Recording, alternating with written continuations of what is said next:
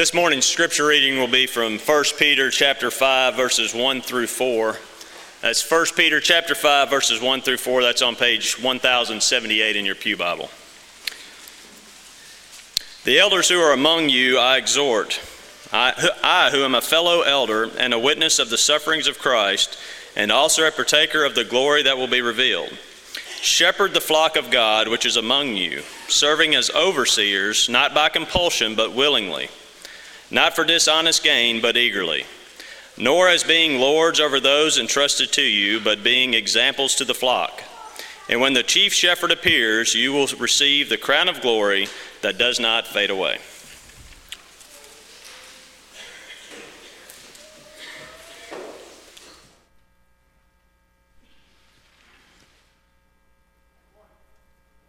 It's Good to see everyone this morning. What a wonderful day that it is here at the Mount Juliet Church of Christ.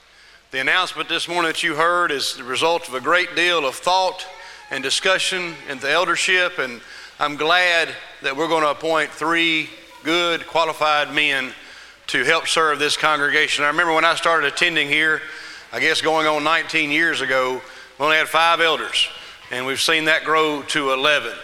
And over the past four years, very nearly the past four years, for me, it's been a pleasure to work and get to know those men in a great deal uh, more intimate manner uh, than I did simply even as a deacon or as a member of this congregation. And I'm thankful for this opportunity to talk about elders this morning. So thankful this week for a wonderful teen VBS. A lot of work went into that, and they had a wonderful time. Uh, and especially with Will Myers being baptized Thursday, what a wonderful thing it was to see all the youth up here on this stage, crowded up on this stage, to encourage Will and his decision. Uh, and that his parents were able to be here for that, and his dad Greg be able to baptize him, and just how awesome that is for anyone who sees their child enter into the body of Christ. What a wonderful thing that is. I have been asked by Philip to remind you that tonight is our back to school service. Philip will be back here tonight uh, and preaching at that service, but he has asked that if you take one of the cards in the pew, it can be a visitor's card or a member's card, and write on it, every one of you that has a child, a grandchild, if you are you know, on the staff or administration of a school, write the name of that school down, where your children attend, where you work, where your grandchildren attend and every one of those schools will be prayed for by name tonight for to have a wonderful and blessed school year. So please write that on the back of one of those sheets. You can write it on the name tag uh, if you want to, and pass those at the end of your aisle. Josh will ask you to do that uh, at the conclusion of service night. And those young soldiers that pick those up, please pick those up and put them where you put the visitor's card as well, so we can be sure uh, and pray for that. Don't forget, if you do want to come to the back to school breakfast in the morning, there's going to be a breakfast for students back to school. I believe they had a sign up uh, out here uh, for that in the morning. I think it's 6 o'clock, I believe it starts. And I just made a decision a few minutes ago to waive off the simulcast service for tonight. So if you're in the Cornerstone Prime Timers and Faith Builders class, because I know that you will want to be over here and see the children and be prayed over at the end of service, uh, and maybe your grandchildren, your children be here. Let's just all gather here uh, in the auditorium and, and, not miss that as the elders will come up and pray uh, for those young people at service. So be sure and, and be here tonight. Very excited to hear what Philip has to say. Typically, today is Bible class emphasis day, and in a great way it still is because we're talking about shepherds in our congregation and the model that we have adopted to make every effort that our elders know the flock is to have elders in our Bible classes. And as James aptly put this morning, we are deficient in that. And when we check and see if our model may be working, if we're not following our model, we can't do an accurate test to see if it is working. And also, with the growth of this congregation, the addition of elders is needed. And typically, I would be speaking about something else other than this, but when this decision was made, I volunteered because I thought David was going to be out of town this morning. I volunteered to go, oh, I'll do the service about elders because I was going to preach that morning anyway. And then I realized David was going to be in town.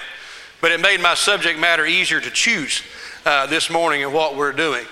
And we think about the examples to the flock. I wanted to talk briefly this morning about the qualifications that we see in 1 Timothy and in Titus, but I want to spend a little bit of time on what we expect elders to be here at the Mount Juliet congregation. Because, sort of like deacons, we don't have a whole lot of details about exactly what elders did in the congregations of the ancient world. Now, I've heard a lot of people think about what they did, but we have to sometimes, the eldership at a congregation here and in many churches of Christ has decided what the role of deacons may be and also how expansive the role of elders may be. Just what does it mean to shepherd this flock? And we want to talk about some of that this morning. The qualifications are written in plain English uh, in your Bible, and we'll cover them very quickly. But as you think about men who may be qualified to fill this position, I want you to be thinking about are they qualified to fill the expectation of elders at the Mount Juliet congregation? Would I want to be in the Bible class that they are shepherding? Are they able to do that? Do they have the compassion? Uh, do they have the patience? Do they have the ability to reach out? Do they have the skills and the leadership qualities that'll be needed to do what elders are assigned to do and expected of here at this congregation. That's why I chose this passage about being examples to the flock, because that's what Peter turns around and says to them. And we'll come back to that passage uh, at the conclusion of this service. The idea of elders is an ancient tradition, a very, very ancient tradition. In our world today, we don't think about a group of older men being the judges and the people that teach and the people that people come to and use their wisdom and try to ask them questions and get their guidance for things. But to Peter and to the church of the ancient world, the idea of elders being over a congregation, a group of people, would have been very, very normal, even expected in Jesus' time. We can look through the entire Bible and see from Exodus all the way through the time of Ezra and Nehemiah. In the Bible, it is a ancient custom for there to be elders over clans or tribes of God's people, and even outside of the Bible in other societies. It had been very normal for that to take place. When Moses was told to go to the people of Israel and leave the mountain and from the burning bush and go and tell the people that I'm here from God and I'm here to lead you out of captivity in Egypt, he went to the elders of Israel. He appoints elders as overseers of the group. He goes to the elders whenever there's discussion. The elders are set to be judges over the law. Even in the time of the kings, we see that the elders of Israel are still active and used. Now, some of the evil kings would kind of shove them to the side, maybe when they didn't like what they had to say. In the time of Ezra and Nehemiah, we see it is with the elders that are consulted about the rebuilding of the walls of Jerusalem. And then in Jesus' time, the Sanhedrin Council was a council of elders, between 70 and 71 elders of Israel that were a part of that council as well as the priesthood. And we see a lot of times when Jesus is meeting with people, he meets with the chief priests, the scribes, and the elders. So the idea of having older and wiser and learned men to be leaders was an ancient tradition that would have been very easy to understand from those in the ancient world. And so for me, I began to try to understand what that expectation was to go in line with the qualifications that are in the Bible. You know, and it's not unique to the people that we have. I'm sorry to keep looking over my shoulder. The screen back here doesn't work. But it's not a unique thing to people even today and even in more modern world, Native Americans, tribes in Africa, in New Guinea, even in the ancient, even in the current Middle East, the idea of having older and wiser men as a council, a group of people to go and talk to, is not unique just to the Bible. But it's kind of unique to us as Americans because we're not accustomed to that. But you think about even in our own government, our own Constitution requires that the President of the United States be 35 years or older. It's obviously even the founding fathers of this country saw fit that a young and inexperienced person who had not yet gone through a lot of life's experiences was not qualified to lead this country. We see certain ages required of senators and congressmen in that way. I know most of you are like 35s, not really very old. It's not very old to me anymore either, because I passed that up a little while ago. But when your life expectancy was 60 years, 35 was a little bit older in doing that. I want you to turn with me to 1 Timothy as we think about what do we picture when we look at eldership. I think all too often our sole picture of that is this board of directors that is called to make business decisions here in the church uh, that they're supposed to put out every fire and they're supposed to deal with every problem and they're supposed to make every command decision that has to deal with money or with staff or with a facility. And all of a sudden they become just like our CEOs or our board of directors at work. And I think that although there are a great many administrative tasks that the elders in the American church have to deal with, just like they had to deal with in the ancient world, even some of the smallest of things. I think about when Boaz had to go redeem Ruth. He took and they did that deal in front of the elders of the city. They have to make administrative and, and decisions about people that are underneath them.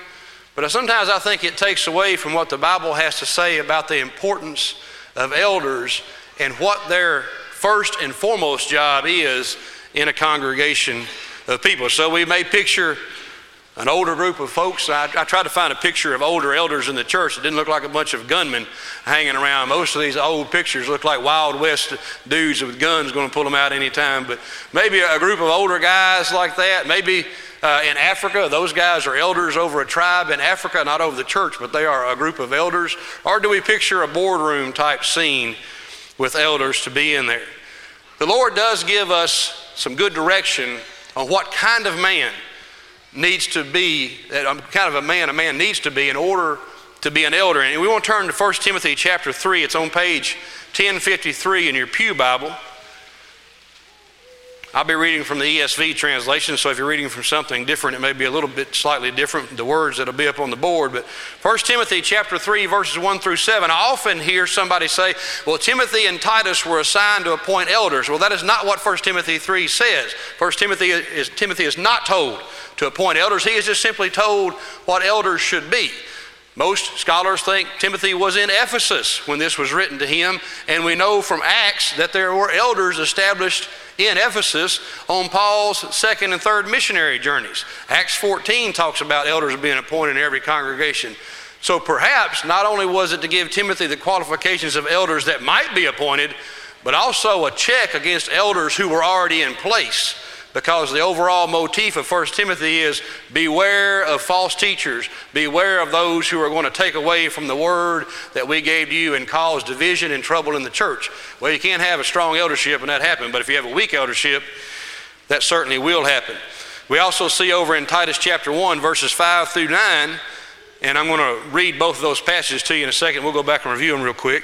Uh, that's only a few pages over in your Bible on page 1058 if you're using the Pew Bible. We'll see that Titus was commanded on the newly planted churches in Crete to go and to appoint elders, and here are some qualifications that they have in doing that. So we can look at that and we can kind of see some physical and spiritual traits that we'll go through. But I want to read them before we get into those traits. In 1 Timothy chapter 3, again, that's on page 1053, reading 1 through 7. The saying is trustworthy. If anyone aspires to the office of overseer, he desires a noble task. Therefore, an overseer must be above reproach, the husband of one wife, sober minded, self controlled, respectable, hospitable, able to teach, not a drunkard, not violent, but gentle, not quarrelsome, not a lover of money. He must manage his own household well with all dignity, keeping his children submissive. For he does not know how to manage his own household, how will he care for God's church? He must not, treat, not be a recent convert, or he may become puffed up with conceit and fall into the condemnation of the devil. Moreover, he must be well thought of by outsiders so that he may not fall into disgrace, into a snare of the devil. Looking over at Titus chapter 1, just a few pages over, we see Titus is given a, a serious task, and it's exactly why Paul says he left him there in Crete in Titus 1 in verse 5. This is why I left you in Crete, so that you might put what remained into order and appoint elders in every town as I directed you. So there was not order in the congregation of the church on this island world of Crete. If anyone is above reproach, the husband of one wife, and his children are believers and not open to the charge of debauchery or insubordination, for an overseer is God's steward, and he must be above reproach. He must not be arrogant or quick tempered or a drunkard or violent or greedy for gain, but hospitable, a lover of good, self controlled, upright and holy and disciplined. He must hold firm to the trustworthy word as taught, so that he may be able to give instruction in sound doctrine, and also, and this is the mission that follows, to rebuke those who contradict it. And if you continue, continue reading in Titus chapter 1, you'll see, because there are empty talkers coming and false teachers, there is a purpose to the elders being opponents. So we look at these passages and we come up with some physical traits uh, that we can see. And these physical traits fit into the ancient concept of elders in the first place. Elders are not designed to be younger people. And I know that's a relative word in a lot of things, but they are to be older. They are clearly to be male. They are to be a man of one woman. Now, there are a lot of misteachings on that subject.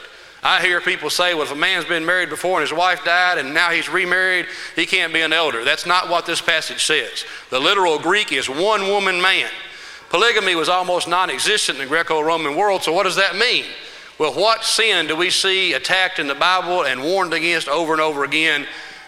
A sin that was prolific in this time, and that is adultery, sex outside of marriage. A one woman man. I have one wife, my wife, and I am faithful to her in doing that. He must be a parent of faithful children. That broke my heart. My beloved ESV does a poor job of translating this word, and I had to go to the New King James to get it. But the King James does a much better way of translating this word in Titus 1 6. Believing children does not do the passage nor the context justice. I hear a lot of people say, well, as long as a man has baptized children, he can be an elder. That's not what the context of this passage says. Not simply baptized, but faithful and trustworthy, not accused of wild behavior and insubordination.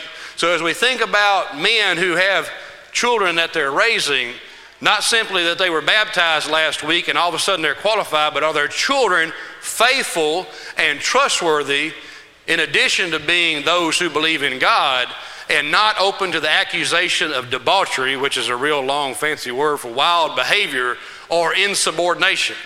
Keep in mind, in the world that Paul and Timothy lived in, you lived under the authority of your father even after you got married. The patriarch of the family was still in authority over you until he died, and you, or the firstborn son, became head of that family. Now, that's not the culture that we live in uh, today. But please keep in mind trustworthy and faithful children who cannot be accused of being rebellious or wild as we think about the men that we're considering and we look at their children in that way. There are some must haves. God give us some must here. An elder must be hospitable. And boy, Lance did a great job Wednesday night. I don't know all that you were here on explaining the meaning of the word in Greek. Hospitable means to love strangers. And he made an analogy today. We think it's a, a place where you can get food when you go to a funeral home or you go to a, a golf match or something, a hospitality room, and it doesn't do the word right to not say he must be a lover of strangers. He must be sober minded, self controlled. He must be respected by those among the flock, and he also must be reputable with those outside. He must be able to teach. I hear people say all the time, well, elder has to teach a Bible class. Now, there's no concept of Bible class in the ancient world whatsoever, so we can't make that leap, but be able to teach. And we think about in the ancient world, in the early church, what had to be available? Men that knew sound doctrine and could talk to others about it. How can I refute false teachers in the church if I'm not able to instruct in proper doctrine? If I don't know it, if I'm not able to do that. And I think more of that today on a one on one level or a small group type study when we're looking at people. I need to be able to teach somebody about God's Word because there's false teachers coming that will be against that. We did see that they must be a manager of their home because they go out to be a manager of people. I told my class in Lebanon the other night that you don't get much more of a mixed crew of people than you do in a congregation of the Lord's church. There are people here from all walks of life, all sorts of social, economic, and even religious backgrounds. You think about how much difficult it is for a large family to always get along or always have the same mind. It's a difficult thing for to keep 1,100 people or 1,200 people of the same mind when they don't come from the same mind and we're not even kin to each other. But we are called God's family and we have to treat each other as such. But even within families, sometimes there is difficulty. So if someone can't manage their own household, how in the world can they manage people they're not kin to and are not kin to each other in a great many ways? One of the first qualifications, or the first we see, is they must desire the position. I encourage you to think about desiring that position. If you are nominated or approached about being an elder, do you want to do it? Because if the want is not there, you better not get involved in it because it is a serious dedication of your time and of your spiritual strength. They must be holy or set apart. They must be upright and gentle, loving what is good, and be knowledgeable about God's Word. Somebody that is a novice in the Scriptures and not a student of the Bible has no business being an elder in the Lord's church. What about the knots? There's some spiritual traits that they cannot be, and some of them are very obvious uh, in the way that they are. I do have a slide on the knots. There it is. They cannot be a drunkard. Obviously, you can't be sober minded and have your mind affected by alcohol. They cannot be violent. That is contrary to being gentle. And they cannot be quarrelsome, people who look for an argument all the time. We're going to have 14 men be elders at the conclusion of this process. How in the world can you be quarrelsome and agree with 13 other men about matters as serious as there are in the church? And how in the world can you be a shepherd to the sheep if you're fighting with the sheep? There's no place for that. They cannot be greedy and in love with money. We know from Paul's letter to Timothy that the love of money is the root of all evil. They cannot be arrogant. I'm going to come back to neophyte. They can't be puffed up with pride. I have seen in a lot of discussions in our eldership that sometimes people have to say, well, here's my viewpoint and here's what I see things, but I want to hear what the other elders have to say. And great wisdom spouts out across, around the table, and eventually something is come to an agreement on that everyone can agree on. And I love the fact that our elders come out with a unified front in whatever decision that is be. But there's no place for pride in that. You are taking the place of a foot washing servant when you do this. There cannot be any room for arrogance. And we see, I don't like the word recent convert because recent is such an ambiguous word. What does recent mean? I can say somebody's recently married. What does that mean? They were married yesterday, or were they married two weeks ago, or were they married six months ago, or a year ago? You know, my daughter was arguing with me the other night, well, what does a few mean? because we've got a couple down. Somebody was saying, I need a couple of uh, pieces of pie. Well, that's two. She goes, Well, Dad, what, what's few mean? I said, Well, it's like three to five. Well, she didn't accept that answer. Well, I need, I need something exactly quantified, you know, to the fifth decimal place. What does a few mean in doing that? So I don't like the word recent convert, but we think about the word in Greek, neophyte means newly planted. Just like if I took a tree out in the yard and I dug a hole and I put it in there and I buried it back, that would be newly planted. And we have to know that it's not a requirement in the ancient world for the elders to have been members of the church for 20 and 30 years because in Acts chapter 14, on the very first missionary journey to Asia, there were elders appointed in every church by Paul and Barnabas. And on the second and third missionary journeys, there were already elders in Ephesus when Paul came back through. And we'll read that passage from Acts chapter 20. So we have to understand what does newly planted mean? We see that that's said to Timothy and it's not said to Titus. Well, Titus was dealing with very new congregations on the island of Crete. He couldn't go in there and say, well, there's people who have been Christians for 15, 20 years here. They didn't exist. And I hear a lot of people say, well, that means they were faithful Jews and they became Christians and therefore they were able to be mature. That, the Bible doesn't say that. So when we make that up, we're manufacturing something that doesn't exist in the Bible. It may very well be that that's not true. But newly planted, we don't have to get in too much dogma about that. Somebody that became a Christian a year or two ago is not in a position to be, number one, able to teach and have the wisdom to be able to be a leader in the Lord's church when he's going to be faced with the things that elders face. Well, you can use common sense and think about what does that mean? When does newly planted go away? You'll have to decide that in your own mind. I'm not giving an exact number, just like I couldn't give Presley an exact number about what a few is. We have to think about the concept of the idea of newly planted, and you make your decision from there. Let me boil things down for you a little bit. It's really easier than you think. As I began to study for this, I was like, how can I boil all this down to what kind of man needs to be an elder? And we see on the next slide kind of what I thought through as a statement of this is a candidate for elder in Lord's church has to meet the physical characteristics, which they have to be a man. I know in today's world, maybe sometimes people are changing themselves into men, but they have to be naturally a man, a man like, like Paul would have known. Paul didn't understand that kind of concept, but they have to be a man, and we can't always control that. We can't always control whether or not someone is married uh, and has children but they have to meet those physical characteristics. But the important thing for every man in this room who says you're a baptized Christian, you have to be the same type of man spiritually that any elder has to be. There's no requirement given of an elder spiritually that I can't say every man in this room ought to be, and every woman in this room ought to be. A man must faithfully conduct himself in accordance with God's law. What on those musts and nots did I give you that you are excused from because you're not an elder? There's nothing. Oh, wait a minute, I can be a drunkard and I can be violent and I can be quarrelsome and I can be greedy. Or I don't have to be apt to teach. Well, the Bible tells us elsewhere that everyone should be able to teach and ready to instruct others in doing that. It's your problem if you don't know the Bible. That, that's your problem because it's ready and ready right there for you in English. There's nothing spiritually required of an elder that all of us should not aspire to be. So we think about what is an eldership here at Mount Juliet, and that's what we're going to finish up with.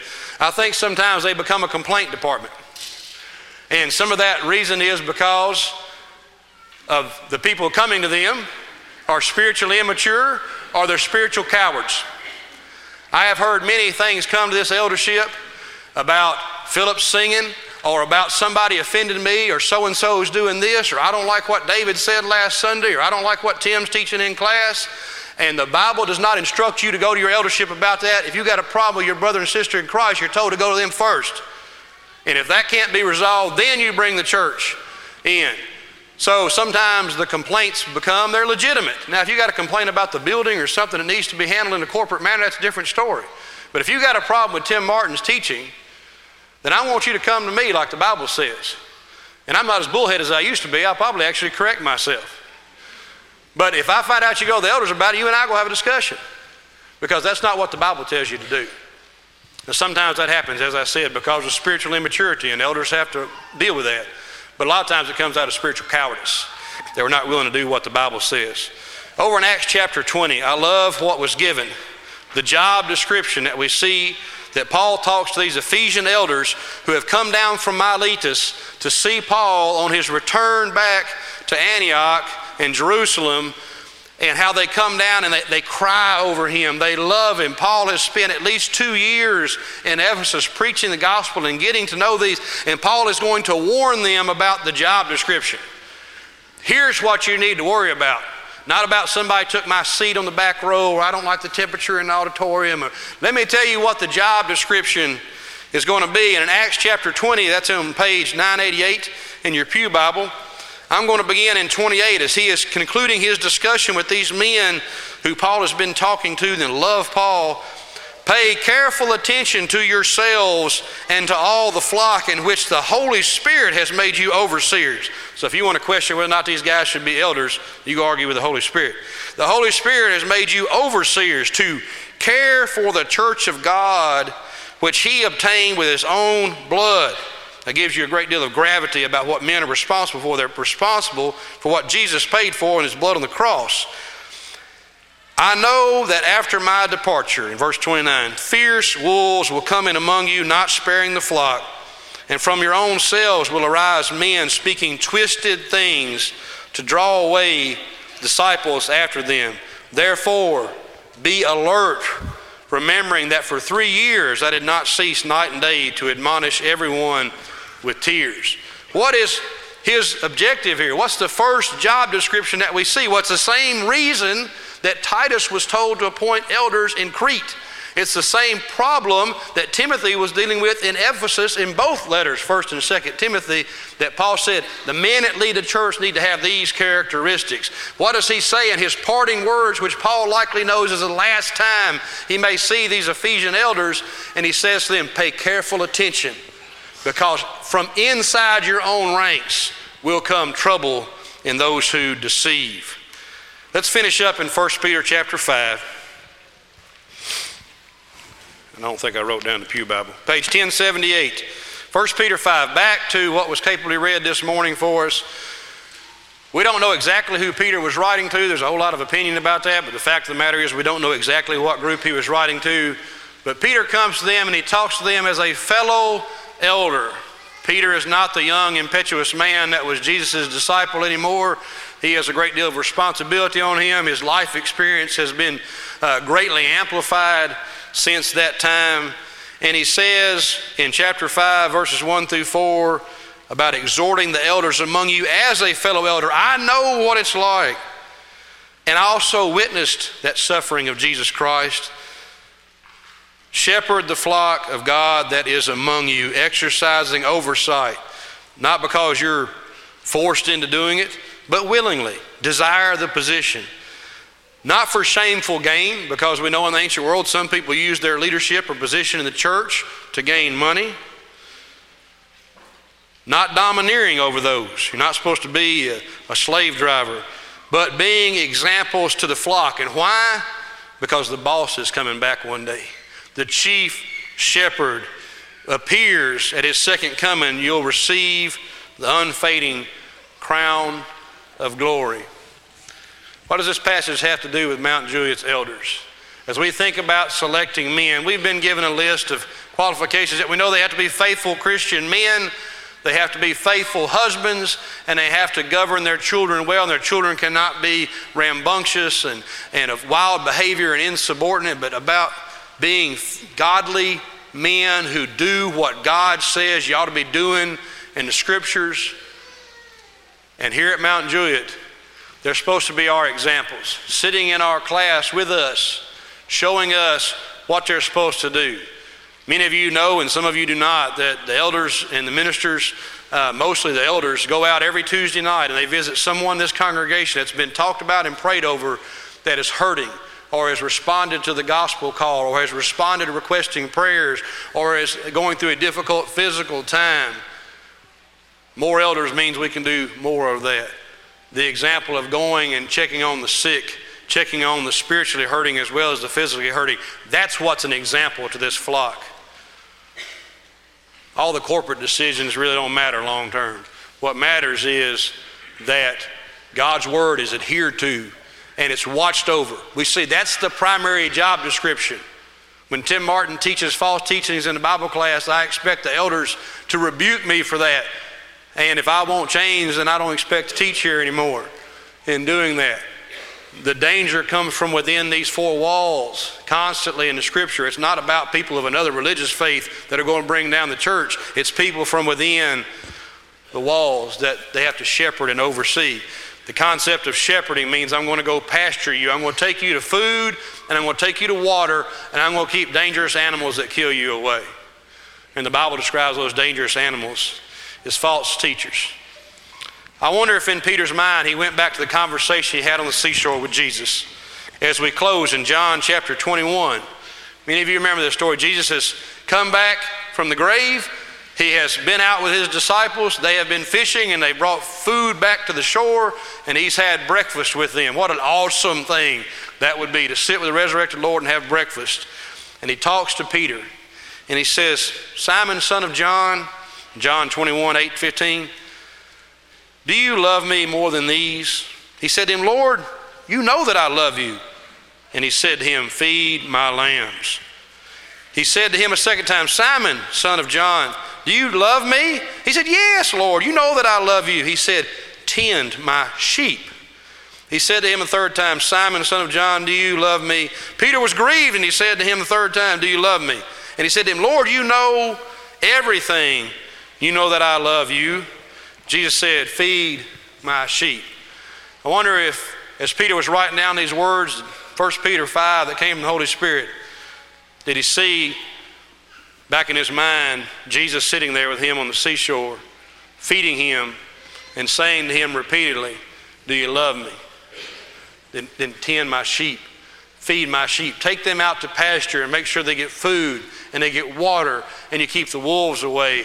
And now, sitting back in the time of 1 Peter, as he wrote 1 Peter, he's in that job description. He's in that job description that as a fellow elder, he needs to be doing. As you consider who you may nominate for a position of eldership in this church, keep in mind certainly what we see in 1 Timothy and Titus. But keep in mind that they need to be men who can be examples to us as part of this flock, that they can be leaders in your class, that they can show compassion and care and love and keep the fierce wolves who will try to get in this congregation. You think Satan doesn't want to destroy the congregation in Mount Juliet? You're a blind fool. He would love to take this congregation right out, take our legs right out from underneath us because this congregation is doing effective things for the kingdom of Christ. He'll be on the attack. So be thinking about that as you think about this grave decision, this wonderful decision that'll be made. You may be here this morning and the idea of living faithfully as described here in the spiritual characteristics of a godly person may not be part of your life. Maybe it's not part of your life because you haven't ever become a child of God. And you may have questions about that. We don't want you to leave here this morning with those questions in your mind. Perhaps you've become a Christian and you haven't been exhibiting those spiritual traits. Something could, somebody couldn't say to you about you that you're blameless and that you're not quarrelsome and that you're gentle and you're loving and you're hospitable and you're caring. Then something's wrong with your Christian walk. You're no longer walking in the light.